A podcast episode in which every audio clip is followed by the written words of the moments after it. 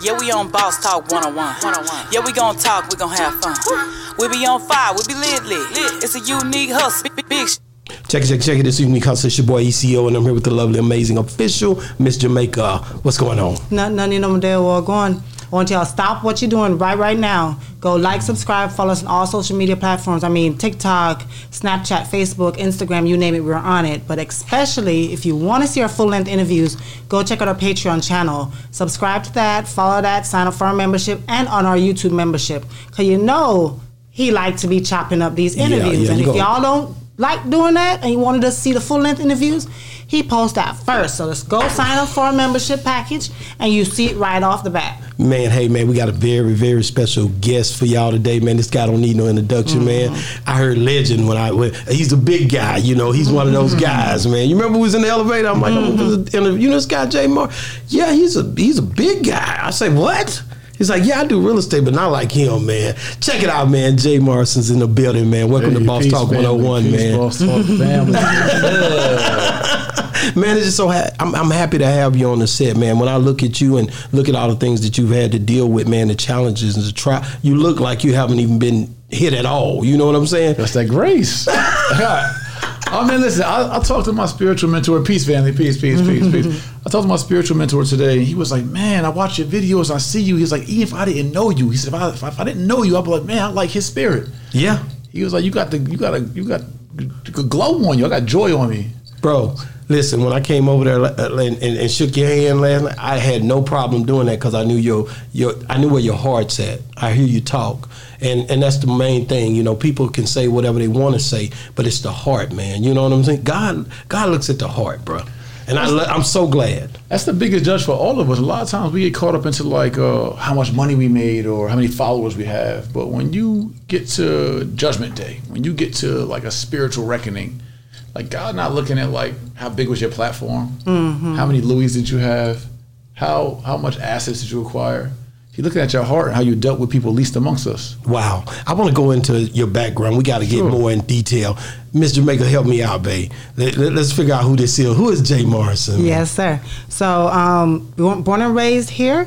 No, Where were you born and raised? New Jersey. New Jersey. I've been here about six years, seven years. Really? Yeah, So Somerville, New what? Jersey. What? part- Sunville? Somerville. Somerville. Okay, Yeah. I saw that. We heard that because when we went up to interview I- Ice T, I think we ran across Somerville, or I saw that somewhere. Mm-hmm. Um, well, tell me about Somerville. What is it like growing up in Somerville? So Somerville was a baby town of Newark, New Jersey. It was a small suburban town, but we lived on the south side. And Okay. I lived on South. Uh, I lived on uh, South Side Avenue and um, Second Street and Center Street, which was like the block. And um, so now I grew up uh, in poverty, uh, welfare, free lunch in schools. My mom was 17 when she had me. She literally got off the abortion table to have me. Really? Yeah. She went to get you aborted. She was on the table.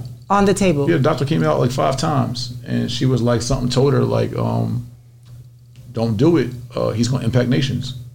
So where was the father during this time? Did he even know that she was about to do this? My father, uh, they were friends, and I think he like he left three months after I was born, so they weren't like in an official relationship. I know, but at the moment when she was, how how far along was she when she was trying to abort you? Uh, I'm not sure. I'm, I'm Yeah, not, I'm not because- sure how many months, but I mean, my grandfather, my grandmother took her there. I mean, she was a oh. teenager. Oh, so they took her because although she's a teenager, it just depends on where you go. Because some teenagers, this you is know, 1980 though. Oh, okay, so you had to have you a. can't apply by today's law. I know, you know, 1980. because you had those bootleg doctors or Yeah, nah, whatever. this is so 1980. what I- like, yo, my teenage daughter just got pregnant. like- so so they wanted her to also have an abortion. Yeah. Okay. They, yeah, they, they brought her there too after the abortion. She she wanted a child. And how old was your dad at that time? She was think he was like seventeen. 22, oh, 21, 22, somewhere in there. because I know that sometimes when women are faced with these situations, it goes a point where they take matters into their own hands and not actually inform the father, or the father said something to piss them off, whatever. Like I'm going to abort this child. So that's why I was asking. You know, did he even know that she was planning to do this? Uh, yeah, I don't. That's a good question. I'm gonna ask him now. Get back to the. uh, what I do know is that my mom said. Um, it's a funny story. My uncle, her older brother, used to pick on her all the time. Called my mom ugly. Right? Used to like tease her. So she was like, you know what? I'm gonna give it the most handsome guy I can find. I'm gonna have me a son. And she literally found my dad, light skinned dude, 6'2", handsome, like me. That's hard, man. And she was like, yo, he gonna have my baby. Hmm. And she literally, they did what they did. But he left three. You said three months after or five months after three you? months. Three, months, I after. was born, yeah. Um, was he in your life No. growing up? So he wasn't. Interesting story. Okay. First time seeing him, I was seven years old. Mm-hmm. She introduced me to him during a Memorial Day parade. Like Yeah. everybody comes to town, Memorial Yeah. Day parade. She said, "That's your dad right there." I'm like, Wow. That's my dad. I'm like, "Oh snap!" I came over to him. You know, he adapted me or something, hugged me, bought me an orange sun kiss. I remember it. You Bought me an remember. orange sun kiss soda? I'm like, my dad just bought me a soda. That's Like, big. big. And um, uh, story de-escalates though, um, in, in in energy. So we leave. We go to Plainfield, New Jersey, and my mom said to me, we were in a, uh, in a car. She was like, "Don't tell your stepfather you're seeing your father today." Right, because she was dating my Yeah, stepfather. yeah. He came into my life after that three months. My I had a stepfather Okay. who came in. He was a gangster, street dude, like 13 years in prison. You know, he was Yeah. he was, out, he was outside. And so the first thing I did, Go as soon as I him. seen him, Daddy, guess what? I met my other dad. No. Whoa. You tattletale. He was young though. He I was know. excited. That's I why. know. So um, they told me to wait in the car, and uh, she came back out. She had black eyes, bloody lips. She was, Damn. yeah, she went through it. So Man, like- So when you that. saw that, did you know that that was the reason why that yeah. happened? Did she asked me. So she's like, "Why? Why'd you say something?" How did you? How did that affect you though?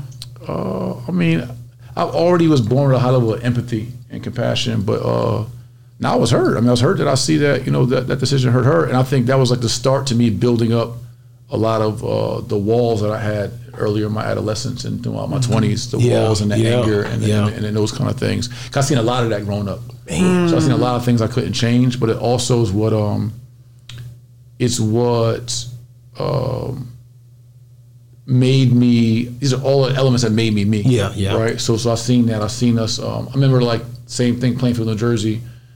Uh, we had no cable, like just a TV that was just plugged up, right? And I had no video games. We had Yeah. no money, like really, you know, below the poverty line. And I would turn on the TV to the staticky station. Mm-hmm, and I would mm-hmm, pretend I'm mm-hmm. playing video games with the black and white dots on the TV. you know what I'm saying? So like, I just grew up in a different kind of way, but I appreciate my testimony, my journey because I've been through so much, and we'd be here probably all night talking about. But what- you appreciate it now, but but I, I always like back then as a child we didn't understand understand certain things. All you were doing was I'm angry because whether my father wasn't here or angry because of what my I stepfather also did. was driven them Even as a child, Yeah, like I literally made a promise to myself. I literally, I wasn't even in first grade yet. Uh, so we had moved from Somerville to Plainfield, New Jersey, and um, I forgot what they're called. They're the kind of flowers. They uh, when the petals break, they're like white and they Yeah, I like float in those. the You can blow them and then they go everywhere. Yeah, Yeah, you're supposed to catch them. Yeah, yeah. We used to play with them as yeah, kids. So I remember, yeah, I was chasing one across the street, chasing it down because you could, you could grab them Yeah. and wish. Mm-hmm. And I literally, I remember, I wish I ran to this abandoned lot. It's like literally a typical abandoned lot, broken mm-hmm. concrete, glasses. You know what I'm saying? Broken bottles, all of that. So I'm running through the lot, grabbing it. This on Sixth Street, Plainfield, New Jersey, and I was like, I wish for a million trillion dollars. Like, yo, I'm gonna be rich. Like this, like I, I literally understood what poverty was early. Wow. And I had made it in my mind early, like this, like That's big though. like it's over. Like it's not like I, I already knew. Yeah. already already knew that that this wasn't gonna be my, my life. and and a lot of people say, well, because you were raised in it, you didn't know any better, so it was the, it was their norm. You know what I mean? Mm-hmm. So some people accept. I it. hated the embarrassment. I hated the hand me down clothes. I hated the brown corduroys. I hated the Google clothes for Christmas. I hated not having what everybody else had. I hated having the fake Tims. Everybody had the real Tims. Yeah, I, yeah. I, I despised it. How many um, siblings do you have? Uh, I'm the oldest of four. Of four. So and then we had then we had brought in one of my cousins whose mom passed. So it was literally uh, s- seven of us in a two bedroom apartment. Mm. Okay. And and yeah, so like for me, just the way I'm programmed, I just internalize things, and those things also built layers of passion Yeah. and ambition in me, and resolve. It was just like, all right, I like this just ain't gonna be me. Wow. I knew that that was it. So did you? Go ahead. Go, ahead. I was, I was just gonna ask him like like as you got older in your teenage years, like was there any jobs, anything that you went out and, and aspired to do as a teenager? Because that's a long stretch for a kid when you start hitting twelve to you know 17, 18. Yeah, I think some of the first things that, um, so one, I come up with a family of drug dealers. Yeah, yeah. So my mom was a drug dealer. Okay. My step pops was. My biological pops was. My grandfather was. My uncle was. My aunts were. Crack era. Yeah, crack era. Yeah. Yeah. So right. So, um, I my first time trying to sell weed was in sixth grade. Okay. I started my own gang in sixth grade called OWE, Own Worst Enemy. Really? Yeah. That's big. I went- Well, and now I- you was in Jersey. I was in Jersey. My guidance counselor was like, "Man, you got so much potential. You're so bright, so well spoken. You're so smart, man. Like, why do you keep getting in trouble? You're your own worst enemy." So I left the guidance counselor. I was like, "Start on start my own gang, OWE." and um, so uh, even before that, though, in fifth grade, my mom had moved from Plainfield, New Jersey, to Bridgewater, New Jersey, which is a blue collar, blue ribbon school, white suburb. But they had built an affordable housing complex Okay. where all the black folks were. So we lived in this affordable housing circle. It's called Schindler Terrace. And it was all the black poor folks Yeah, yeah. in this in this middle class town. But we went to a good school though. Mm-hmm. So I was like the only black guy in my grade in my school. So in fifth grade, I would charge the white kids at lunchtime to teach them how to dance and how to dress. I call it cool kids class. So my, one of my first businesses was cool kids class. I would, Yeah. I would charge at lunchtime for for the swag prior to that, fourth grade, I had found some broken marbles in the garbage can of our apartment complex, and it was just a bunch of marbles. I grabbed them, went took them to school, and everybody wanted them. So I started selling them, selling the marbles. So the 10 cents. hustle So during that time, you stopped with the drugs. No, no, I wasn't. No, he I was young. He was young. Oh, it was younger during It was that fourth and time. fifth grade. Fourth Yeah, and yeah, fifth grade. Yeah, Okay. it's, it's earlier. So it's before Before you even get before I- into I that. tried that. So this is working my way up. Okay. But um, what I learned though when I was selling the marbles is um, I had probably like a few dozen of them, but as I got down to my, my last ten, my last single digits, people still wanted them, so they went from like five and ten and twenty five cents to a dollar a piece. Okay. Mm-hmm. So I learned supply, supply and demand Yeah, early. yeah. So anyway, I just all these principles have taught me things. So anyway, I, I tried drugs in sixth grade, selling drugs. It was like probably it was no chance. Like it was like it don't even count really, but I did try. And then sophomore year, I tried again. So basketball wasn't going to be my way out. My, Okay. uncle, my uncle's name is Eric Murdock. He played in the NBA. Okay. My What cousin team did he play for? Milwaukee Bucks. and Okay, then that's for dope. uh, the Jersey New Jersey Nets for a little bit, and then um, my cousins uh, Lance and Davey Miller they went to scholarship went to Villanova, and like most of my family, my a lot of my family played sports and was successful, so that was like reasonable for me to be successful in sports. So that was going to be my thing. I, I knew I was going to the NBA like my uncle, Yeah, definitely. and um, I was pretty nice too. Um, then as my sophomore year approached, uh, and I didn't get no love in school from the girls. So I was like, you know, one, I went to a mostly white school, so I was only black dude, so I wasn't getting that much love from the white girls, and only, only a few black girls. It was like I was a poor kid. You know yeah, what I'm saying? yeah, It yeah, like, yeah, yeah, I get it. You know, I got the free lunch in schools. I'm going to like this grocery store with the paper food stamps, trying to hide them. Yeah, You know yeah. I mean? just So- talked about them earlier today. Them Yeah. paper food stamps, the brown one was dollar. yeah, the, you know, you get the dollar most of the time. green, yeah, exactly. You know what I'm saying? You get the dollar. Right. If you get a, a ten, I ain't got I ain't got no fresh clothes or nothing, right? so then sophomore year, my coach had introduced me to this um called Hoagie Hut, just like you know like a sub shop, and I was a dishwasher in a sub shop, and they was paying me like under the table like four dollars an hour or something. Okay. But I got my first little bit of money, and I went got a little herringbone chain. Oh, yeah, got a little up. fresh outfit, all of that. And my sophomore year, I came to high school, I had a fresh outfit on the first day, some real Nikes, like. And the other day it was on me. I was like, yo, I was like, yo, I like this. I'm never looking back. yeah. So yeah, so That's um, big. Yeah, that first week I bagged the baddest girl in school, and it was Lisa. Lisa, Mm-hmm. everybody wanted her. She hopped on me, and I, I ain't never had that before. I'm like, yo. So you like this him. herringbone worked. Right. this the, the swag worked, right? So uh kept playing ball and then um my coach was trying he was trying to do right by me. He was just doing it the wrong way. He was trying to force me out of my circles with the guys I hung around, but these are my guys in my neighborhood. But they all were they was getting into they smoking weed, they was getting into stuff. And he's trying to get me on the right path, but I'm like, you trying to get me to hang over hang out with all the all the white boys and turn my back on all my guys I I go Right. home with. yes, yes, yes. But he's like, It's stop, gonna sag, stop, sag, stop sagging your pants, and why are you wearing Timberland boots? It's in the summertime, like you know what I'm saying. Like, what are you doing? Like, this, is- this doesn't make sense. Like, why are you baggy clothes? Like, you know what I mean? This is '96, '95. yeah, yeah, yeah, you know? yeah. That's what we were doing.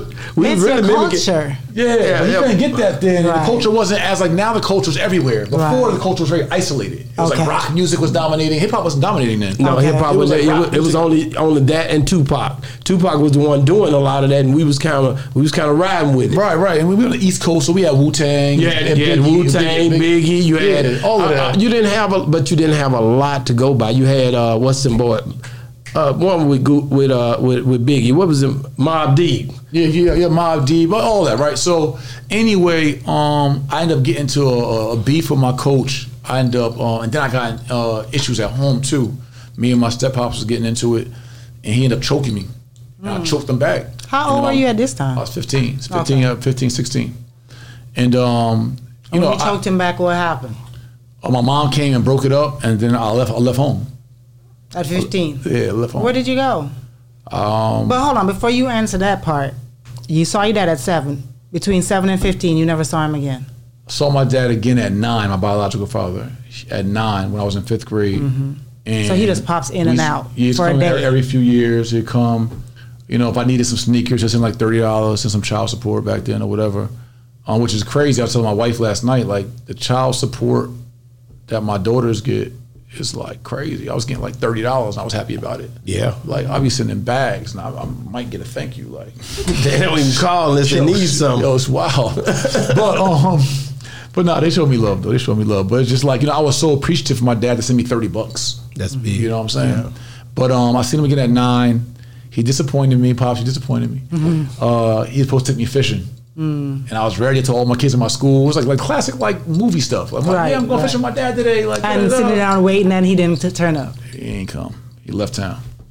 So I seen him again when I was 17, and um, I was I was full time. And you were living where at this time? Because you moved out at 15, so I don't want to jump that part. I moved out for probably about a month. And lived where? Uh, I was living at friends' basements. I was living in different like dope houses. I was living like wherever I could get a little, Yeah, couch, yeah. wherever I get a little couch. Okay. And so you still went was- back. Still hitting the streets. A Oh little bit. yeah, I, I, at all that, right. At that point, At that point, is that's the only What's stuff up? I was going to eat. It Yeah. was like, yo, I need some chicken wings. I need some fried rice. I need some like some, some pizza or cheese sticks. Like I got to What- eat. what Well, you was left it- for a month. So you went back? Yeah, I went back home. Okay. what Yeah. was you scoring when you was scoring at sixteen? I was selling crack. Yeah, what I'm saying, but how much were you? you Oh, yeah, nah, I was- fifties or hundred pieces or quarters or Dimes, twenties. okay, just to flip, just to make Yeah, a I little was, I was money. getting little clips, little vials, just from my, my older cousins. Like here, here, go, Go You know get it. saying? Yeah, so yeah, yeah. Just getting, yeah, just, just, just, and I ain't even know what I was doing, but I was, you know, bringing enough, I guess. To and, eat. and I was getting juice too. He was like, "Yo, y'all sell it, y'all sell it, bring all the money back. We'll keep flipping it. We'll keep flipping it. I mean, I'll buy y'all." So it was like one of them joints. It was like we sold everything. We brought our big homie back all the money. He's flipping it. He might buy us a pair of Tim's or something. yeah, that's He it. just give us a couple dollars Y'all for a were little snack. satisfied. Yeah, yeah. Like, nah, I wasn't satisfied. We was, ju- we was juicing us though. You know who you are too. Which, which, which one's my camera? Both of them. Both of them. You know who you are. I even call your name out, King. Anyway, um, juiced So, so you said 17, your father. 17. So uh, um, at that time, um, I'm full time dope dealer. At that time, I went back to high school after dropping out. Uh, I think it was, Okay. 16, it was 16 that I actually left home and dropped out. It was 16. So you wanted to go back and finish school. So I'm at the movie theater with my friends, you know, homeless and high school dropout, and I run to my uncle. And my uncle a street dude. Mm-hmm. He like, yo, go back home, man. He like, your mom, man, he's, he's driving me crazy. Go back home. She uh, worried about you. Yeah. So But I'm you like- couldn't stand your, your your stepdad at the time. Yeah, so then we ended up talking. and Me and my, my steppops got cool because Okay. he he was in the streets doing his thing too. So we just it was just that age limit where it was like, bro, you ain't gonna keep beating me. Yeah, yeah, you had to like, stop bro, that. like, like, mm, yeah, like you done beat me for the last nine years. Like you ain't gonna keep beating me, fam. Right. we gonna, you know. and so he's selling crack. I go to the nah, he was he was actually using. He was. Oh, using. Oh, using. he was using. Yeah, he was using heroin. Oh, okay. Oh, yeah, but Yeah. that, that that's that era had kind of passed. It wasn't I as mean, it's just, it's just It was people- still barely- people was doing still it. heroin right now today. I know Atlanta. they do. I know they do it, but I mean, they, when that crack era came, it was like it over flooded, Yeah, man. that- that- that- Some people chose crack. Some, people chose boy or girl. You Yeah, boy or girl. Some people was more the, the, the, the, the boy type. You know what I'm saying? Like, so anyway, um, we ended up talking, and he was just like, we just kicked it like two men, and he was just like, matter of fact, we went to a wedding in Milwaukee for my cousin, and uh, my uncle was there, and uh, my uncle had a joint and he rolled up to us smoking. And my, and my pops didn't smoke. You know what I mean? He might take a, token. He, that's he like one of them. Like you know what I mean? He had his, he had his drug of choice. Um, he passed it to my pops. And my pop took a little hit, coughing and all that, and gave it back to my uncle. My uncle was like, "Here, boy." I looked at my pops like, he ain't say, he ain't say nothing. I'm like, so after I smoked the joint with my pops at 16, he was like, Like, man, that's we- my we good, homie. we You know what I'm good. saying? We good, we good. So me and my pops smoked the joint, and then he was like, look, man, I know you out in the streets. He's like, you're gonna be hustling and you're gonna be carrying guns. He's like, you're gonna need 10,000. That's gonna be your bail. So that was my first goal, was 10,000. Ten thousand. So my pops just told me, you better have 10,000, see if you gonna carry them guns. Good game. So you listen. Good game. So I listened. So I, I made my first thousand. Um, it was like uh, right after I turned seventeen. I made my first thousand. Then I turned to two quick, and then um, I went back to this alt, uh, vocational high school called Somerset County Vocational. And I took carpentry. Okay. I didn't know I was gonna be in real estate, but I took carpentry. And um, the first thing I made in the carpentry class was a safe. I made a wooden safe. So you can And- store all your money. Yeah, and I stuffed that thing up. And then about the time I was like probably like four months into seventeen, I had like ten thousand. And then um I think by the end of by the end of my senior year, I probably had like I probably made over 70, 80,000. Probably saved probably like 30, 40,000. Mm. Wow. When did you hit your brick wall? Like when did you have your issues with uh, authorities? Oh, let me bring it back to your question. Mm. Oh, did I- So we at missed something? 17, I got you. I'm coming back there too. So at 17, I'm at the crib and I get a page from my, one of my customers, and she like, rest in peace, Mona. And she Yeah. like, hey, um, he's like, hey, your pop's in town. I'm like, oh, that's cool. She was like, you got something? I'm like, yeah. He's like, you want some? Wow. I'm like, Word? I'm like, what do you want? She was like, you want two? I'm like, all right, bet. Tell him I'll be down the street. So my first time seeing him since nine, I came down the street with two twenties in my hand. Wow. For him. Yeah, for my pops. Wow. Because he know you were in the streets and he know you have. Nah, nah, this ain't nah, this ain't my step pops. No, this Who your- I- this No, a I real know nigga. that. real I'm, pops. I'm talking your so real father. Yeah, he just he was just asking. because it wasn't it your real was- father who told you that you have to have ten thousand. No, it was his That stepfather. was my stepfather. who Oh, told me that. okay, Yeah, my okay. real father was out the picture at that time. It was My Okay. stepfather. And so what happened was my my real father came in town from Nebraska, so he mm-hmm. was living in Nebraska my whole life. So he. So how did he know that you were in the streets doing your thing? He went to his peers. He just went to and people they that, told him that that's the your dude. son got the. Ah. he was like, yo, who got it? He was like, your son, he got it. So Call Mona you. and me. he Call didn't. him. And he didn't try to come with no words of wisdom or no none. he just him- came for the product. I, I gave two twenties. I gave him two for thirty. Usually I do two, 30, two for thirty five, but my pops. you give him a discount. Wow. How did you feel once you once you gave it to your pops, like distributed to your pops? Man, I honestly can't even say I have an emotion attached to that. Wasn't even Because he wasn't It was- around. It was, and I was just so into money. I had already convinced myself, so this is like a different frequency me, right, to where I'm at today.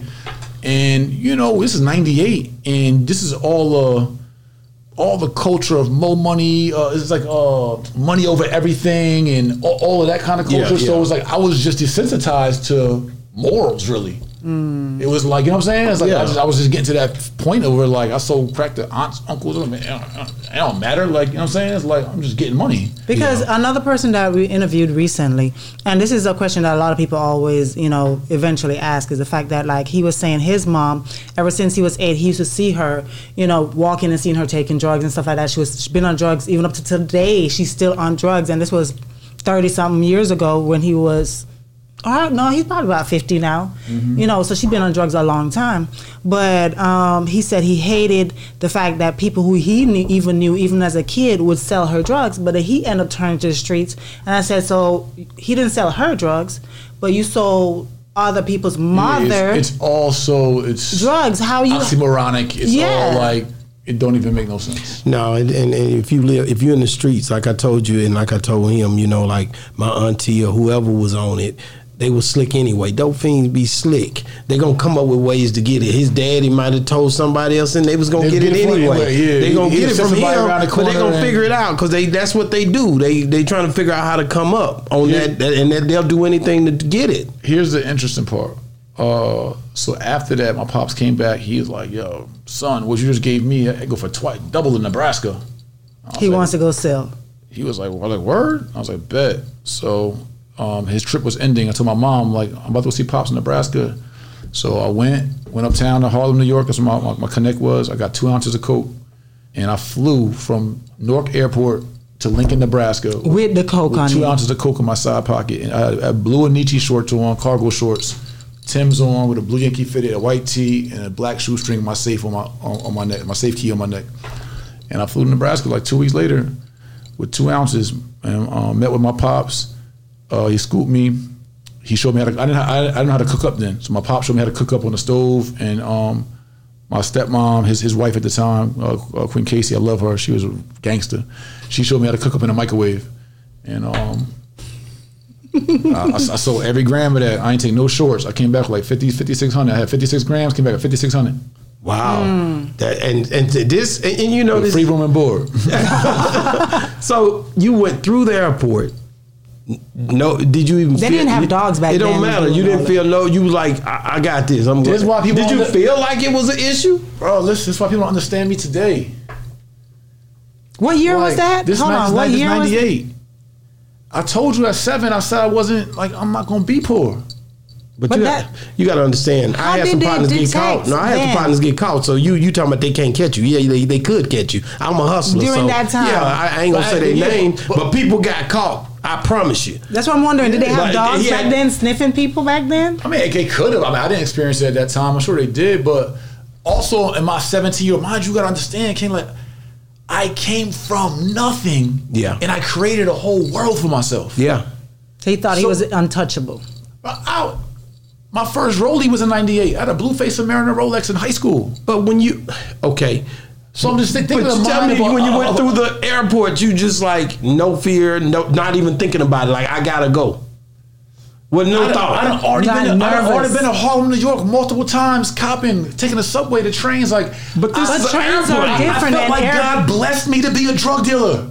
You That's like, what I'm- you felt. Like this is my yes. so at that time, you I'm in high in school God at that like, time? okay, I make 35. Okay, I make 3500 a week net profit times 52 weeks divided by a million divided by that. I'll be a millionaire. Like, bro, like, I, You working?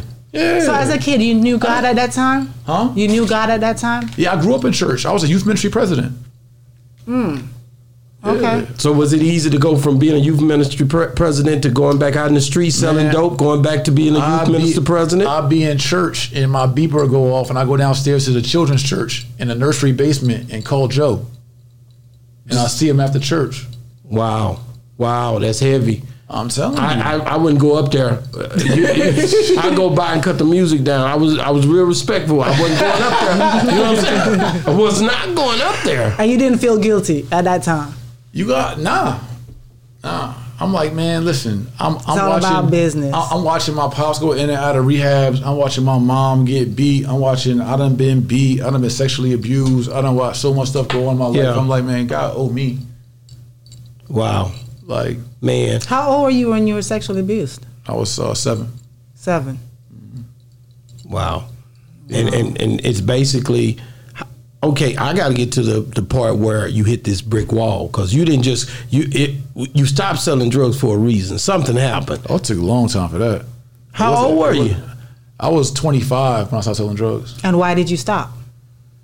uh, realizing the potential of my of my life, potential of my gifts and my, my, my character. Like I realized I was at the time I was 25. Uh, I was in Newark, New Jersey, selling selling dope on uh, South South 10th at Springfield, and I had already done two and a half years in prison. Oh, you went to Okay, prison. That's so what I was did. saying. You, well, how? Yeah, I was, so you but you saying that's the brick wall? That wasn't the brick wall. That was a brick wall. no, that was school. Why, why would you go to prison? Why? What? It, you had to get caught with some drugs or something. Yeah. But he called that school. He don't call That's that a brick wall. He don't call Who that a brick wall. Okay, when you got, you didn't feel no remorse when you went there, but it do be the homies there too, though. That's not. I mean, I'm saying, You I, know didn't, what I'm saying? I, I didn't want to be locked up, but I'm saying I got locked up in New York. Matter of fact, um, so after I went to Nebraska, I met somebody in Baltimore. I started going down there too. So I had a drug trafficking ring from New Jersey, from New York to New Jersey, to New Jersey to Baltimore, Baltimore to Nebraska. And so I was making this route. And so I was taking another trip to Nebraska, and my at the time my girlfriend called me, and she was like, "Yo, I'm pregnant." And I was in Baltimore. She called me from Jersey, so I'm pregnant. And that's your first child. Mm-hmm. Okay. And I was and like, how old were you this time? I was 17. Okay, so you still okay. 17 years. yeah. So I was like, you know what? I'm about to stop. I was like, I already got some bread saved. I'm about to make one more flip. I'm going to Nebraska. My pop's waiting for me. I'm about to get 250 grams. I'm gonna sell all that, 100 a gram. I'll make 25,000. Put that with the rest. I'm gonna go to a little community college and raise my raise my, my kid. Yeah, got it. That trip, I went to New York. It was hot outside. There's cops everywhere. But I'm like, this is me. I'm, I mean, like, I'm- Invincible. I'm, invincible. So I go see Pio. You know what I'm saying? We yeah, we go. I get my bag. I'm walking, it's so many cops out. I'm talking about, I'm literally, it's people getting locked up across the street. It's jump out boys over there. It's TNT van right there. I'm literally walking through a landmine. so I'm walking so fast, I make the wrong turn off of Broadway. And where Broadway connects to Riverside, if you take on 138th, it takes you down the hill instead of up the hill. Okay. So I went down the hill and my car was up the hill. Hmm. So I'm like, shit, I got to turn back around. So something, my spirit, I didn't know how to listen to it then. I wasn't obedient then. My spirit was like, stash the drugs. So I took the quarter kilo out of my pocket. I wrapped it in my red do rag and I stuffed it in the alley. I took like three, four steps away and I was like, the inner me was like, nah, get that shit, bro. And you turn around and went and I got turned it. around, got the drugs, walked around the corner again, went to my car. By the time I got to my car, my driver was like, "Yo, let's go." The cops just came. I was like, "What happened?" He said, "I told him to fuck off." I'm like, "Bro, excuse my language. I like trying to curse." I was like, "Bro, why would you do that?" I'm like, "Come on, let's go." So when he took the engine and, and drove off, Got He's him. right they put the blue you. lights on. So the cops pulled up to the car. They like everybody step out. I had a loaded 38 handgun under the seat, and so I'm like, "All right, officer, everything cool, cool, cool, cool." Got a break on them. Yeah. They grab my jacket, they rough me to the ground, tackle me. And so the cops on the ground, they, they, they punching me, all of that. I reach in my pocket, I got the the, uh, the bag of coke. So I bust the bag and I'm on the ground, just slinging the coke everywhere. I try to throw it over a fence, hit the top of the fence. Yeah, so back they can't really tell you how much it Cops was. Got, yo, it's like a movie. Cops got coke all on their shoulders, all on their faces, coke. Wow. So anyway, they they charged me. Um, I took the weight because my, my driver he wasn't a part of my ring. He was just a guy driving for me. So um, that night I let him go. I was like, yo, everything was mine. He can go. So I took the weight for my charge. And they offered me three years of life in prison.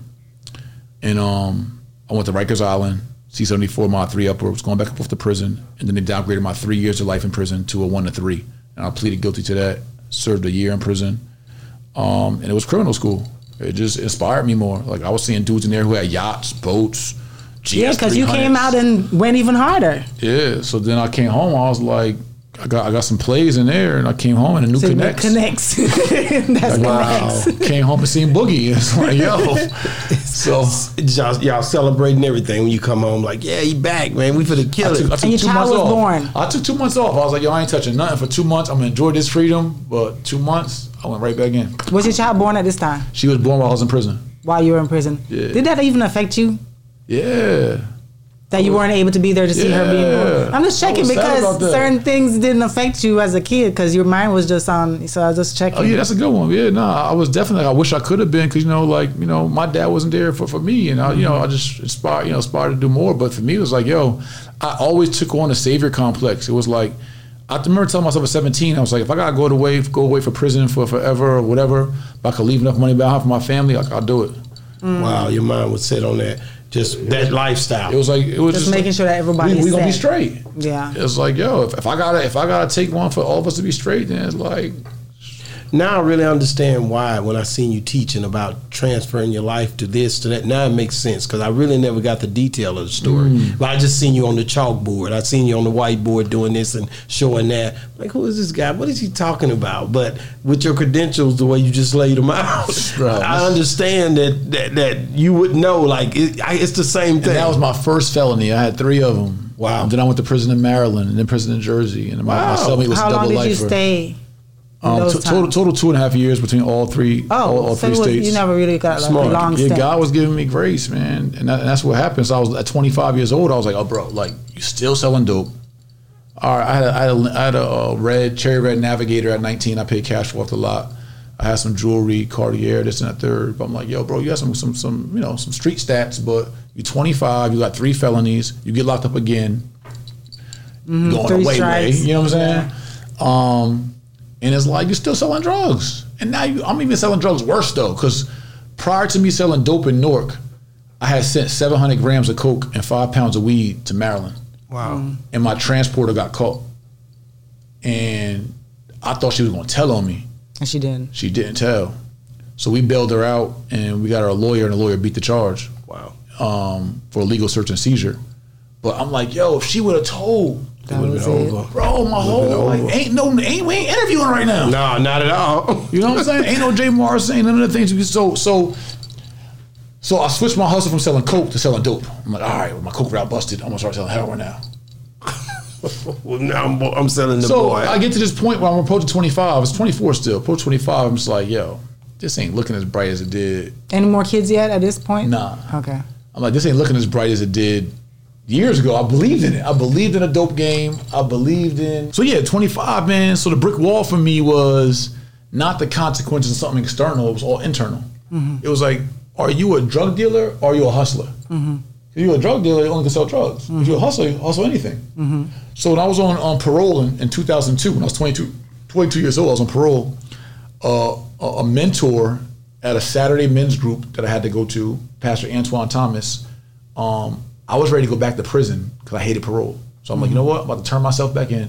I'm about to go to jail because I hate this parole. I hate this curfew, breathalyzer. Yeah, just go ahead and just serve this whole time and then yeah, y'all I'm- out of my life. This is, this is my bright 22 year old idea. Like, yo, I'm going back to jail. Like, I'm just, I don't like this. So the pastor was like, all right, bright idea. Before you do, take this business card. My wife's a, mor- a processor at a mortgage company, and I want you to go apply. I'm like, I don't know about the mortgages. He's like, yo, just try. So I went to the mortgage company and I, I applied. They accepted me on a commission basis to be a loan officer. They started teaching me about credit and how to build credit and about financing and real estate and mortgages and. Um, and it was fascinating to you? it was cool, but what was fascinating is my grandmother let me refinance her house, which was just paperwork, application, boom, boom, and I made like three And then my aunt let me refinance her house and made three thousand. It's the money that I made fascinates six in like forty five days, and I was like, "Yo, I ain't have to do nothing for real." Like pushing papers, like But most dope deals would be like, even just that amount, they'd be like, that's not enough. I need But to. I'm already looking at scale though. It was like, all right, that's just two people. But I'm just like the fact that you gotta think to make six thousand in the street, at least at the level I was at then, is like I gotta take a lot of risk to make Mm-hmm, I gotta be standing in the sun. I gotta be standing in the, in the rain in the winter. I gotta have a whole block running. Like there's a lot of a lot of variables here. Yeah. But I just made six thousand for sliding some papers. paperwork. Like, bro, that's easy breezy. That's one thing I've always said, um, even way before I even met my husband, because I always knew, even back home, I knew a lot of people who did certain things. And I used to always say, if you can be out here hustling in these streets, you can turn what you, because you know how to do money really good. Most of these guys can look at money and know exactly how much, just look at, you know, the thickness and be like, oh, that's such and such, that's such and such. And if you have a group of people working for you, you delegating responsibilities. skills. There's You so much handling with inventory. You handling with transport. You handling with I'm accounting. like, if you can do all of that, why wouldn't you turn around and be an entrepreneur, running your own business where you're not looking over your shoulder? Exposure and belief in self. See, I had the exposure part handled because someone introduced me in a mentorship program Mm-hmm. to real estate, but I still hadn't believed that I was bigger than a block.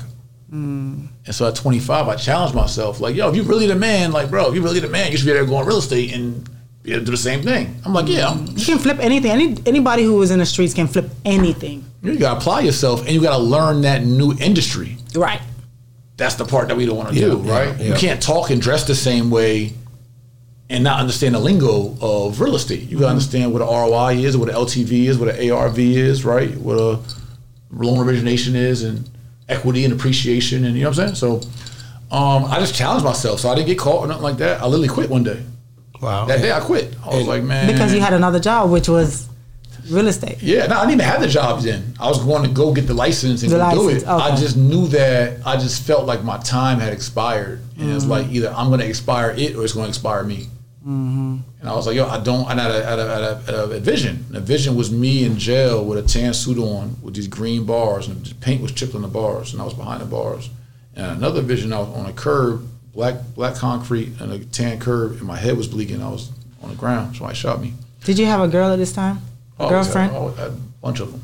Oh no! The reason why I was asking, the, real. The reason And- why, and- and- and that's or, or you said a bunch of them, but the main one. You know, men usually have a bunch of them, but the main one is who I'm talking about. Yeah. Because um, most times, like in the movie Power, like whenever a guy trying to leave to, out of the game, whatever, the girl loved the lifestyle. Sometimes they'll be like, "No, you got to stay. You got to stay because you got to keep that money coming." Did you have that problem? Nah, some almost. So I had found a new girl who wasn't hip to my old life, and I was transitioning to my new life with her. Oh, okay. She was a teacher. She was a Hampton U grad. All of that, like you know what I'm saying. And so I was transforming with her, but then the girls I was rocking in the street, and even the one that had caught the charge for me, they like, yo, what, like, What do you mean? Like, exactly. You know, so actually, I got, a, I got, I got, I got. I ain't, I ain't gonna talk about it, but there's, there's, some, there's some things coming around all of that. What? But um, but yeah, so yeah. Anyway, I segued in and I put my head down and I just went knee deep into learning real estate from scratch. Like, Did you have a mentor, somebody that really helped you to grow and scale fast, or did you just study the craft Yeah, yourself? I, I had, I had a few mentors. Um, John Wenzel was one. I used to call my white dad. He's a white guy um, in New Jersey who knew I was a felon, knew I was off the streets, but he took me to his mortgage company. I literally helped him put the tables and chairs together with a screwdriver, helped build his office out, and he taught me from, from scratch, from the ground up. Like uh, he taught me about 1003s and loan applications and just the whole. I just asked. Just, he just gave me the game. But I also was getting up every morning at seven, getting to work early before nine. I was staying late with him, doing like 12, 14 hour days. I was just soaking it up. I was just listening. I was just trying. Um, I only made 2500 in my first nine months. And he used to just even cut me checks sometimes, because I was trying so hard. He was That's like, big. He would just front me like, yo, just take care of me. You know, one day I'll give you a draw. Here you go.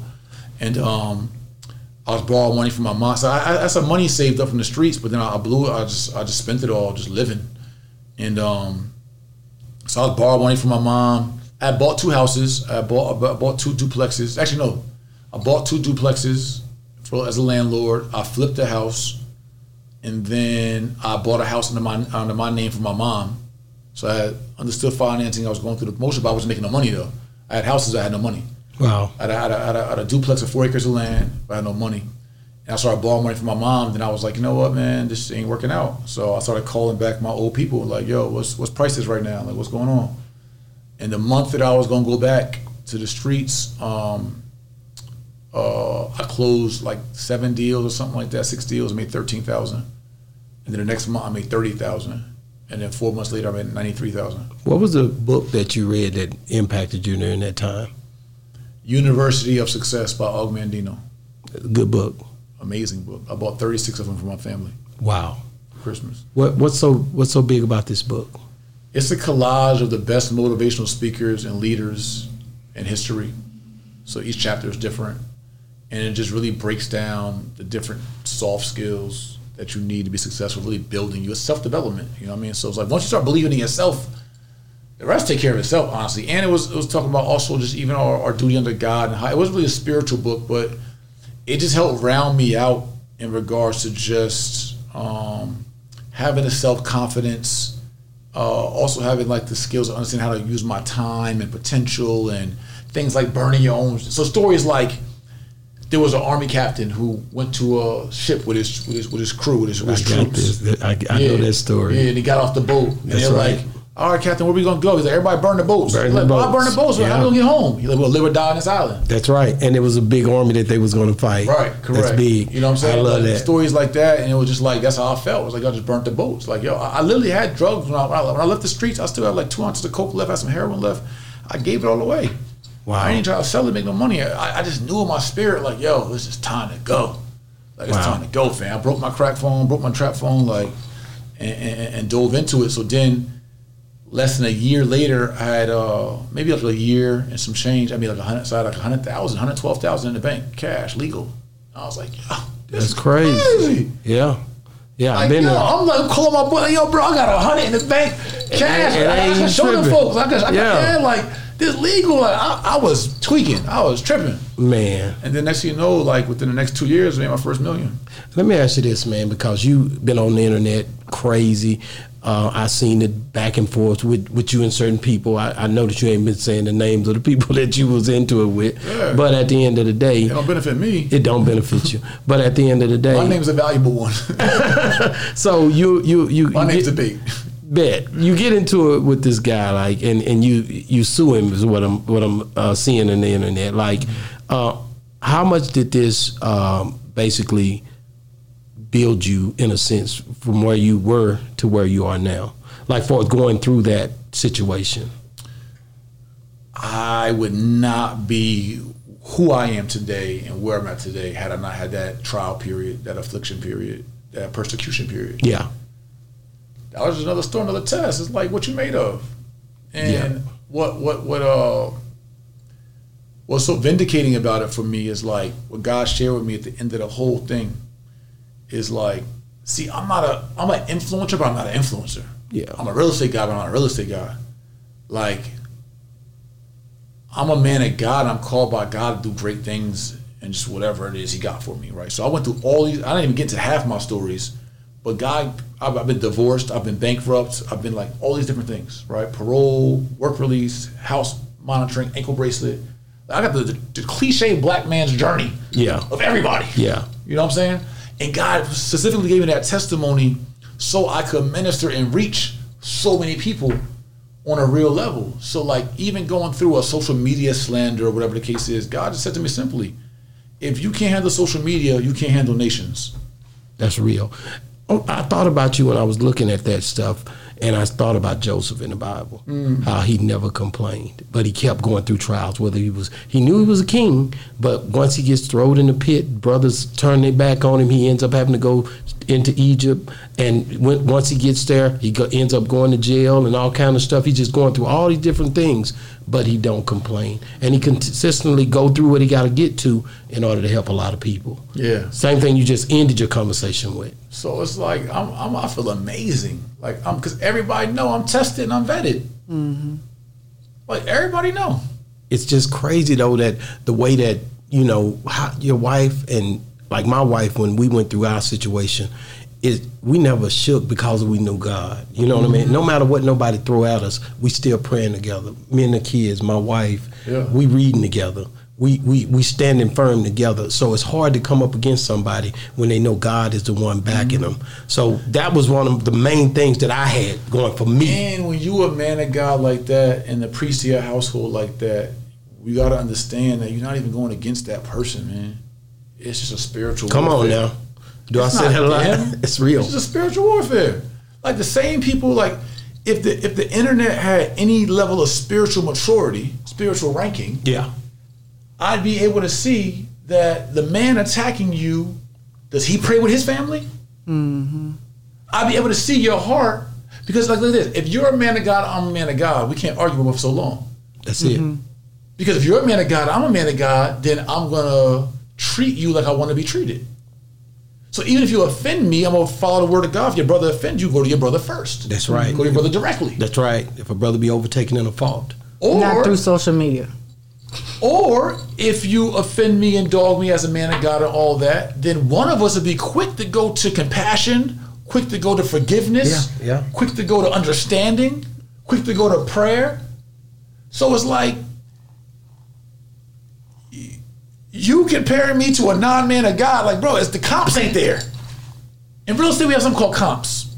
It's three comparable homes that are similar in square footage, similar in style, similar in age, similar in bedroom count, bathroom count. That gives you the the value, the average price of three comparable homes that sold within one square mile within the last six months. That gives you the value of a home. Mm-hmm. Y'all comparing mansions to trailer parks. Mm. Wow. These, you, the only comps for me are other men of God, mm-hmm. That's real. other real men. That gotta be. Mm-hmm. So you- the, the comps ain't the same. So yeah, it, it, it looks funny, it looks off. Yeah, you comparing like you know. Let me ask you this: Tulsa Real Estate Fund. Mm-hmm. Explain that to me. What what what are we what what what is it? What- Tulsa Real Estate Fund is um, a regulation tier two crowd fund. okay. It's the largest black-owned crowd fund in the history of America.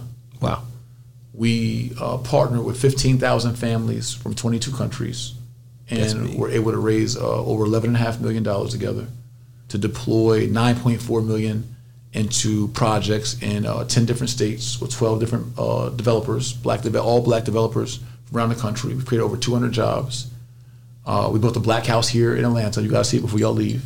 It's right in East Point by the airport. It is. The Legacy Center, yes, a 30,000 square foot, uh, culturally dipped, Class A events venue and media production space. Um, we've also launched a mentorship program, Big Brothers Anonymous, which through our through our center, which partnered with the Obama Foundation. We mentor young uh, men of color, young boys and men of color, ages 12, 24 Only here in Atlanta. only here in Atlanta for now. And uh, but Tref, the Truffles of Fun is group economics. It's Black Wall Street in real life. It's Black excellence in real life. It's is Wow. is is it's um, it was our duty to carry on Marcus Garvey's vision, Honorable Elijah Muhammad's vision, Malcolm X's vision, Dr. King's economic vision, and so many others. Um, O.W. Gurley, the founder of Black Wall Street, and J.B. Stradford of Tulsa, Oklahoma. We're called Tulsa Real Estate Fund, not because I'm from Tulsa, but because the homage. to That's Black it. Wall That's Street. it. That's Yeah. it.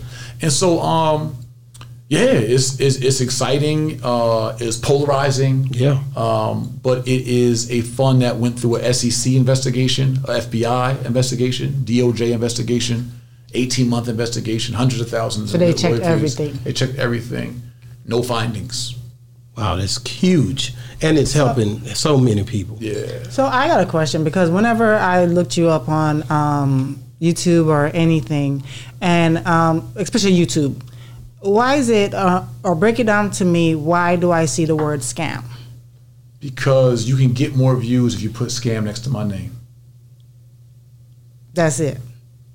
Yeah. No, but because you know, in order for somebody to say scam or that somebody's a scam artist or whatever, it has to be something that transpired c- that a person might get offended as much as it's not truly scam, but something that rubbed somebody wrong or somebody felt like you deceived them. You might have said something and you know whatever scenario.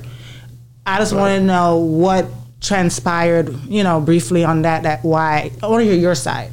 so Sure. to say. well, I'll tell you what. Since the, the f- we launched our fund June first of 2018, Mm-hmm. after that first week, I think we raised like six million in 24 hours, 48 hours, Wow, that's big. and huge. several million the first week. And after that second week, I've been called scam since. Because you raised it that quickly? Um, No other company does that? No, nobody else does that? no one in the black community has ever in history, other than Marcus Garvey. Hmm. He raised 800,000 back in 1921, equivalent to 10.5 million today. Right. And so ever since then, you can go back to the, go to, you go to YouTube, go to Jan, go to go to June 2018, before we ever even bought a property, before I could even hire staff, before we could do anything. They said from the beginning, he's gonna run with y'all money. It's a Ponzi scheme. It's a scam. And people ran with it because it was, it was hot. We were like we were viral. So it's like mm. if I'm a antagonist, if, if my social media brand, my YouTube brand is to antagonize or to be low frequency, if somebody's over here doing high frequency black power kumbaya, having his wife getting married, you represent all this excellence, y'all stupid for doing that. Y'all gonna invest in his company, all you gonna do is da da da da da da. So then they did that so much in six months, six months into the company, the SEC, Security Exchange Commission, That's why they investigated United States y'all. government came and investigated us. That's why. The Federal Bureau of Investigation came and investigated us, which is part of the Department of Justice. They literally knocked on our home door, looked at all our tax returns, Because of all of our bank statements, all of everything. After 18 months, mind you, I'm a three-time felon, Mm-hmm. going through this, and I'm an activist. So I'm just like, oh, they're gonna just, they're gonna just hang me. Run you- I didn't do nothing, but Right. come on, it's America. Right. And everybody gonna say, see, we told y'all so. Mm-hmm. Went through all the investigations, no findings. Not a slap on the wrist, not a probation, not a nothing. You know what they said after that? What? He's still scamming. Hmm. Wow. Because it's in a day and age of social media and the way how all these records are more than likely public, you would think that somebody would come out and say, here's the paperwork. You know, 'cause everything goes on social media now. Here's the mm-hmm. paperwork. Here's the proof. Here's this. And y'all still listening to him. This is what he's Did that ever, doing. anything like that even ever happen? King is at E sec.gov. it's on our website, TulsaRealEstateFund.com. Click financial reports. You can leave all our financials and the SEBC report. But don't you understand why? You you explained it. It's spiritual warfare. It- It's pretty much I it's gonna happen. Anytime you see anything rise up and it's They successful, call it Jesus a scam. He was healing people, bro. Mm-hmm. Exactly. Mm-hmm. Like, yo, mm-hmm. like, who am I? Who am I? That's right. That's and that's where you get your inner strength from. Yeah, they call MLK a communist. They said Malcolm was a sellout. Like, I mean, listen, I just, I'm in, I'm in good company. Bro, I just came upstairs, uh, up up the elevator with him. This lady goes crazy. I tell her, "This is not who you think it is. Stop tripping. It's not him. He Who she thought it was. he- who he was. So she confirms it. He stops what he's doing. He's on the phone. He's busy, of course. He ends up taking pictures with her. She shouts him out, but he also puts her on game on how she can learn from his his whole brand. You know, where the website is, how she can be a part of it. What is the website, and, and how long did it take you to even build up that that whole situation for us? You know how people can connect with you, how you can basically be a, a, a really a blessing to them. Yeah, I went viral back in like 2011, 2012. I was a celebrity realtor on NBC. I was a real estate expert on NBC's Today Show. I was working for Prominent Property Sotheby's International Realty, largest luxury real estate company in the country, in the world. And um, I was putting some stuff out on World Star Hip Hop, and it went viral. And I was on the Breakfast Club back then. Okay. And I'm glad to. Yeah. And so people reached out to me, and um, I essentially put together an online school back in like 2013, 2014, before everybody was doing it. They, they called me the pioneer, of the financial literacy revolution. And um, And you're together- so young. yeah, so I've educated over 500,000 students in the last 10 years. Wow. Um, made the Inc. 5000 twice, top 10 educational company in the country, top 13.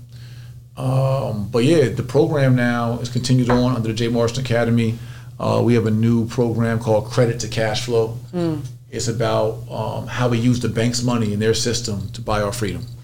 Because you know that um, majority of black people in the United States, and I can only talk about United States, um, of the people that I've met, it's, oh, I don't care about credit. I want to pay everything cash. Like, why use this weird. credit? Why should I get a credit card? Why should I build my credit? I don't need it. I think it's it's two different ways because Dave Ramsey does it. it. It's just He's wrong. why Dave is it Dave Ramsey is wrong. wrong? He's wrong. give me the give me the the why. I'm gonna I'm a, I'm gonna give you an example. I'm gonna give you an example. This is my grandma's ring. My grandma Judy. She passed away, and when I was young, she told me I would inherit her ring. Okay. Right, so it's saw J ring. ring. That's hard. If I was, we, me and you were in the elevator. If I was talking to the queen and this ring slipped off into the elevator, right, and the elevator was going down and the doors was closing, and I had to go in there, I had to get my grandma ring, right, and risk my arm in there to get my ring. But you said, King, don't worry, I got it. And you're gonna risk your arm in the shaft to grab my grandma's ring, right? And you gonna take the risk. I know it's risky. I'm gonna let you do it. Get it, King. Go ahead. I'd rather risk. I love you, and I don't want your wife to be with you, and you got kids armless. And if you lost your arm in the elevator shaft because the doors closed on you, I would patch you up and I let you bleed on my cream seats on the way to the airport, Airport. on, on the hospital, right? But I'm still gonna risk your arm first before mine. In America, it's the only country that the banks give you money, and there is no uh, penal recourse for you not being able to perform. So, if the banks are going to give me free, unsecured, uncollateralized money to go risk and invest to go buy my family assets to give me cash flow, I'm going to risk their money before I risk mine. Wow. Why would you risk your own arm in an investment so that if you lose, you're limbless? Mm-hmm. When the banks are competing against each other to give us cash. Why do the banks give us cash back when we swipe a card? Why do they give us flight points? Because it wants you to keep going. Wants you to keep spending. So I'm gonna give you more cash back than this bank because I, I want you to be my, my customer. Because what, you people, people don't understand, what Dave Ramsey is, isn't telling them, is that when you put your cash in a in a checking account that gives you 0.001 percent on a whole year. So just so you know, that's 10 cents on 10,000. Mm-hmm. Just so you know what you make mm-hmm. on 10,000 in the bank. When you do that, the bank then can lend out from a from a fractional reserve, being fractional banking, they can lend out 10 times that. So when you give the bank 10,000, they can lend out a hundred thousand. Mm-hmm. So they're using your money to 10 times their money to loan you back your own money and charge you for mortgage interest, charge you for business funding, charge you credit card interest, charge you card interest, charge you student loan interest. They're still making back them more money. They're making more money off your money and you paying them off your money. Wow. So if they're gonna give me credit, their money, and I can use the credit to go buy assets that pay me at their risk, Wow. you gonna tell me Dave Ramsey's right? I gotta ask you another question. I gotta ask you about this. Uh, they're doing not the PP PPP loan, was it? What it was that? What was that other loan? Lord, E. It, if you was a Title. business, E E something, E something. EYD or UIDL or Yeah, it's a, it's a loan that they're giving small Like businesses. It's like a grant, mm-hmm. you and they say you don't have to pay it back. back. Is this something that's real, or is this something that that is is, is this a smoke and mirror? That's real. It's real. No risk in it or nothing. And you can get a loan As long as you was a business owner. Yeah. Really? and have an EIN number for years. This is what I'm trying to say. That's why that's why that's why I be on the corners teaching with flip charts and go so hard. Yeah. Bro, they're printing the money. So what do they care about giving you the money? They're just printing it. They're just printing it It's not backed by gold. It's not. They're printing it. It's paper. so they can give it up. It has extended the debt ceiling to 31.5 trillion. America's going to be in 31.5 trillion in debt. So Dave Ramsey is telling you don't get debt, but the greatest country in the world, they call it, is in 31.5 trillion That of same debt. thing Shamaria says. Her Yeah, daughter, her daughter yeah. said, Bro, come on. So so we should trash the Dave Ramsey books. Bro. Should we trash the Dave Ramsey books? Chew the meat, spit out the bones.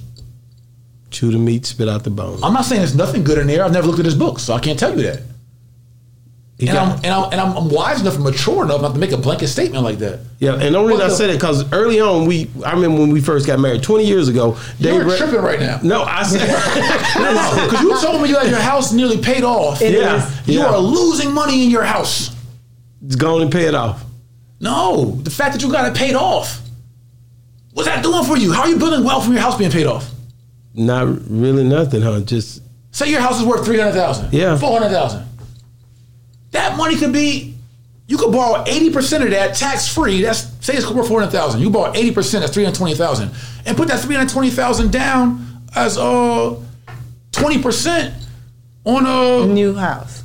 on an apartment building. on an apartment building. That's gonna give you cash flow. Mm-hmm. But you're living in it, feeling good because I got to pay it off. Dave say you it feel different when you walk on the on the grass. It really don't. Are we dealing with feelings here, or are we dealing with legacy? No, you're right. Changing changing the whole generational structure of how your people lived. All the, that's big. See, you gotta be uh, emotionally unattached from money and from credit. That's the thing. They play on our emotions when it comes to credit. You're gonna feel better. Yeah, it do feel better when you ain't got no debt. When you attach to the debt. Do you think America feels good with 31.5 trillion of debt? But how are you making money after that? Yes, you paid everything off, but how are you making more money to leave a legacy That's real. after that? How are you building the wealth? It takes money to build wealth. Right. But you're sitting and hoarding all the money. Holding money. So if you're holding the money, how can you sow a seed? You got to sow a seed. it's so true, man. God. And But you, you feel good holding it though. I'm telling you, what you're saying It is does. it's real because you got this money. I, t- I I struggle with this all the time. I just got a lot of money. Like, okay, what? What? I'm just sitting on money. it could be making money. percent every year. Inflation's eight percent. So on every hundred thousand, you're losing eight grand every year. You only got ninety two thousand. That's crazy. But you think of this too. I'm coming from a country, Jamaica, who I was raised where if you don't have it, you don't buy it. So we don't have like credit and stuff like that. Is when you come up here, you're like you, all so of this, all of this Where else credit you can do it? No other all country of is that. giving you cash. I got somebody in my program. She got funded four hundred thirty thousand unsecured, no collateral, no house, no car. She got four hundred thirty of the bank's money. And if she went and flipped it, and it and the flip didn't go well, the market crashed or whatever. You know what they gonna do? Send her a letter in the mail. Mm. I get it. I get it. I met man. another business person because he would always have mis- businesses, right? This was back in the day. He had a shop, and um, I guess the shop, you know, business went bad, the shop closed. He opened up a tire shop somewhere else. I, I ran into him, whatever. He's a different name. He's like, oh yeah, that closed. All, all I do is just file bankruptcy and then move on and get this other one, and that's what a lot of people be doing. Listen, it's like it's such a re-education has to go on. Many of the most wealthy people in the world have been through bankruptcy, have mm-hmm. lost on businesses. The richest hedge, the richest hedge fund manager, Ray Dalio, the richest of all hedge fund managers, the biggest hedge fund in the whole world. He literally back in the '80s when he started his company, had made some mistakes, lost everything, was borrowing four thousand from his dad to pay for his rent and mortgage and all of that, and built that up to the largest hedge fund in the world.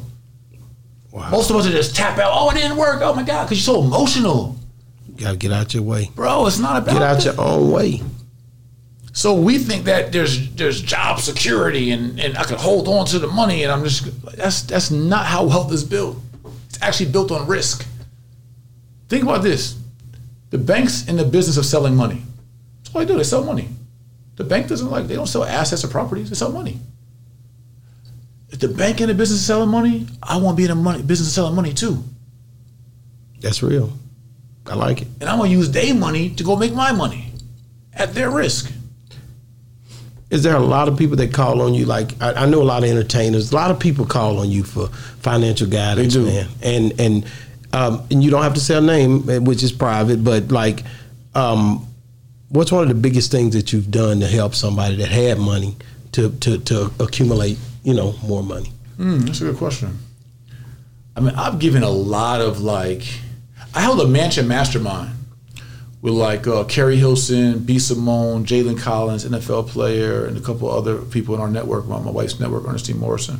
Yeah. Um, and that was pretty cool. 'cause I got to break down. It's just like I'm not a know-it-all. I just know a lot, oh, people and- think you know it all.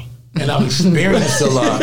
But that also creates that that that complex because like who do you think he is? Yeah, yeah. right? So like people like be like quick to want to burst my bubble or say he's this or he's that because it's like I come together to package like oh he want to be all 6'3 and two twenty and handsome and smart and shit like something gotta Something be going must be wrong with him. Something gotta be, something gotta be going on. We want to be past He's a SEC. wife beater. Yeah, you want to be past the SEC and FBI test and you want to be all clean and stuff. He like, paid them off. Yeah, All like- of that sort of stuff. It's called God's grace, family. Wow. and, and, and it sounds so cliche, but it's, it, I'm favored. and I and I, I love it because But I, we can understand that because a lot of people ask us, you know, how y'all been married 20 years, and the first thing that can come up to, out of our mouth is God. that's all it is. That's it. It- what- Prayer and and I'm God. saying, I didn't survive all my stuff on my own. I know this. So Yeah. I'll give credit. So you don't be mad at me. Be mad at my God. That's real. My God greater than my enemies. I mean, When did you tap so into your spirituality? And this will be we'll wrap it up. yeah, it's, it's always been there and always been lurking. Um, but after this last storm, man, when like, yo, it's like the whole world was against us. It was like, yo, it was weird because I was like, I was the GOAT. It was like, you couldn't say nothing bad about Jay Morrison. Uh, 66 corner classes. I'm teaching on Murder Mack at Bewick in East Detroit. I'm like all in the hoods. I'm everywhere with conferences, this and the third. And a lot of people then, turn their backs on you. man. But it showed you who your true friends are, too. Yeah. And so when that happened, and I also had uh, diverticulitis at the time. A What is hole- that for people who don't know? Hole in my intestine, and I had a poop bag, colostomy bag. And my wife was pregnant. Then our daughter had surgeries, um, and so much was going on. And I just went, watched me go from like Mr. Untouchable to like sneers, jickers, shame, all that. And um, I, man, I was I was broken. To your point, I, I was I was I was near broken, and um, I got with a spiritual mentor, Bishop Dean, and um, referred by some po- uh, some folks, and just started diving in. And like my relationship with God was kind of sketchy. Like I believed in God, but it was like I had church hurt, I had church hurt, and like religion hurt, and it was affecting my relationship. But as I And your wife was the same way as well? now she was actually more spiritual relationship at that time. I was still like more in between, like where I Okay. wanted to go. But um, as I dove into the word, man, and it all just started connecting, and then I started tithing again, and I even did a back tithe for like tithes I owed, and like just got back in covenant, and I just started watching doors unlock and just blessings. I just watched my peace increase, and it was a process, a very long process, but. As I matured in it, um, I got a book that's gonna be dropping soon. I got a book called "My God Is Greater Than My Enemies." Wow. And uh, I tell some of his testimonies. I'm gonna save some for the book, but God has done some stuff for me. I've documented that I can literally prove that my God, the God of Abraham, Isaac, Jacob, Jacob. Joseph, He's a thousand percent real. It's not the universe. It's not energy. I'm telling you, I got documented proof that I can prove it. Not even three thousand years ago, 2023 today, I got documented proof that my God is real and greater than my enemies. Documented proof. So the way that He redeemed me and restored my family, and and His word didn't come back void. And in Isaiah 61 7, it says, um, instead of shame, I will give you a double portion. Instead of disgrace, you'll rejoice in your inheritance. So you receive a double portion of your land, and everlasting joy will be yours. And man, they try to shame me, they try to shame me, they try to heckle me, they try to all that, and it's like, man, um, God is just like a, a blessing us with such abundance, and and He's just showing Himself through us, and um, I just know in this season, in this posture, and with this conviction, like we can't lose. Like God gonna bless His own work, so He gonna underwrite His own work. Wow, So it's like, But you know, there's always going to be trial and tribulation in life as long as we live here on this earth because our lives are a testament to others. It's not really for ourselves. facts. So, um, I- one thing I always tell everybody I said, if Job, if he can do what he did to Job, and that was God who allowed the devil to tempt him, because the devil actually went and asked for permission Yeah. to tempt him, to do, to put him through all the Yeah. things that he I'm put him through. Job right now. You see what I mean? so I tell everybody, I said, when you're going through situations, read Job, because if he can go through all of that, yeah. Yeah. you can You- do it. I know we're gonna wrap. I want to say this. You know what changed it for me too? January 2022, my spirit uh, told me, God shared with me, to read the Bible in chronological order for myself. Okay. So I started at Genesis 1 1, and I just started Mm-hmm. reading. And when you start seeing about all the mighty men and women of God and what they went through and all their journeys and their tests and King Saul and King David and people you never even heard of before, you ain't even heard about in church before. Like they like quiet, quiet heroes. Yeah, Nehemiah, Yeah. Obadiah, Yeah, all types of other Habakkuk. Yeah, yeah, the ones that nobody Yeah. mentioned, the minors. You just start seeing like, man, you start seeing it and relating to your life, and um, you know, it's definitely real. So, uh, you know, just that that, that that journey has said so much, and there's been other times in my life where God has showed up, and I've watched what's happened when I've been disobedient versus being obedient, and um, you know, so man, I'm you, just, I'm just walking you live, man. Yeah. I like you. Thank you, Thank brother. you, man. Like you you dope as hell, Love you, brother. Yeah, I love you, man. Like I just, I, like it's it's crazy. Like you know, you know, like I could tell on you that you had a great spirit, man. I don't go by what people say. No way. It's hard for me to deal with people. I have to meet. I, I be like, man, you know what, man? This dude, you can't play with God. That's the I know that. You can't you you play with everything else, but when it come to God, You ain't just- no ain't no playing. It, you, you it's gonna hit you, and you got you got to tell somebody. That's the main thing too. A lot of people won't get behind these mics and even speak on God mm-hmm. because they just wait till they may get award or something like that. You know what I'm saying? But when you talk about it and you've been through the when you've been through the storm, Yeah. that's when it starts to come out and it just starts to flow with your life. And everybody will understand, and you know what? Understand why they don't understand. It's not for them to understand. You That's see so many. You see so many people in the Bible where God shut their ears, shut their eyes, where they couldn't understand. You had some disciples who was walking with Christ and saw all of the different miracles, but then still questioned him. I understand why they don't understand, Queen. That's real. So I That's used, I used to be in this thing where I had to be like so defensive, and it's like, how could y'all be saying this about me? Like y'all done did, And you like, know me. I poured my heart out. Like yo, I was at the Alpha Right protest and the Freddie Gray protest, and like I let us hear, and I was on CNN and on Fox News, and I, da, da, da. like look at all my fruit, and I mentor young boys for three years, and I could go down the whole list of my fruit, but it's like yo, if you're not meant to understand or want to understand, you ain't gonna never understand. Wow. But the lesson is for you to see that not everybody who is around you is for you. Man. That's true. And one of my largest lessons, because I was such an activist and I was so into black power, my, my, my biggest thing is black power ain't enough. Yeah.